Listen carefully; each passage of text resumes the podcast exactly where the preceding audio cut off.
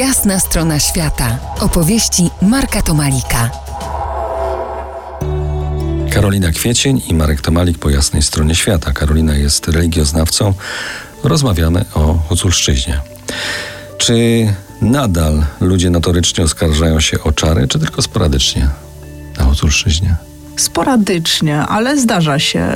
To zwłaszcza staruszki, które mieszkają na uboczu, są narażone e, na takie oskarżanie. Przy czym, e, jeżeli mówimy o czarach, to trzeba wspomnieć, że e, najpowszechniejszą formą czarowania jest odbieranie krową mleka.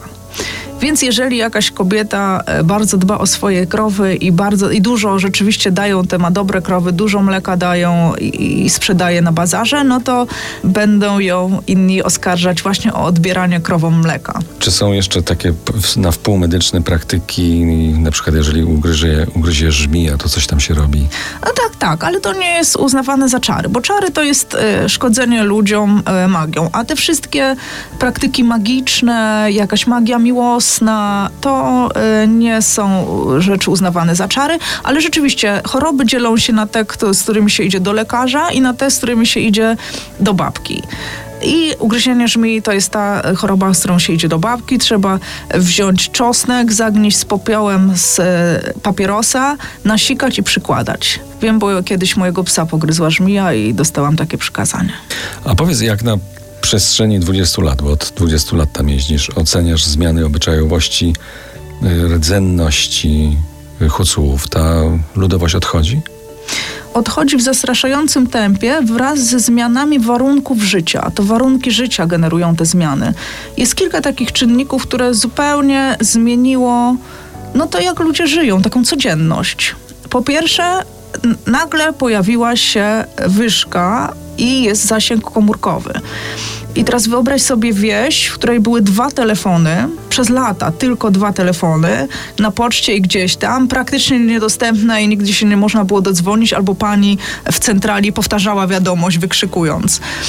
A teraz w ciągu pół roku każdy miał komórkę. To zmienia relacje społeczne, to, to zmienia potrzebę gościnności. To, to po prostu zupełnie wszystko zmienia. To zmienia to, jak planujesz czas. A zwyczaje pasterskie ocalało coś e, jeszcze? Właśnie e, druga taka zmiana to jest e, zredukowanie liczebności pogłowia zwierząt. Jest coraz mniej, tak jak u nas się po prostu przestaje opłacać mieć zwierzęta, i znikają jedna po drugiej staje pasterskie, więc znika cały szereg obrzędów, rytuałów, wierzeń związanych z pasterstwem, które, których było naprawdę dużo i to było bardzo, bardzo mocne. I w związku z tym znika też, zmienia się struktura wsi, bo dla pasterzy bardzo ważne było, żeby mieszkać w przysiłkach odległych. Wtedy masz siano, wtedy masz ziemię, masz gdzie te zwierzęta wypuścić. A jeżeli nie masz zwierząt, to wygodniej ci mieszkać przy drodze głównej, przy potoku, gdzie mieszkali dawniej tylko biedacy. I w związku z tym przysiłki też, też giną. Przypomnę, moim i waszym gościem po jasnej stronie świata była Karolina Kwiecień, doktor religioznawstwa Uniwersytetu Jagiellońskiego, autorka przewodnika po Czarnochorze, która w ramach doktoratu prowadziła tam badania etnograficzne.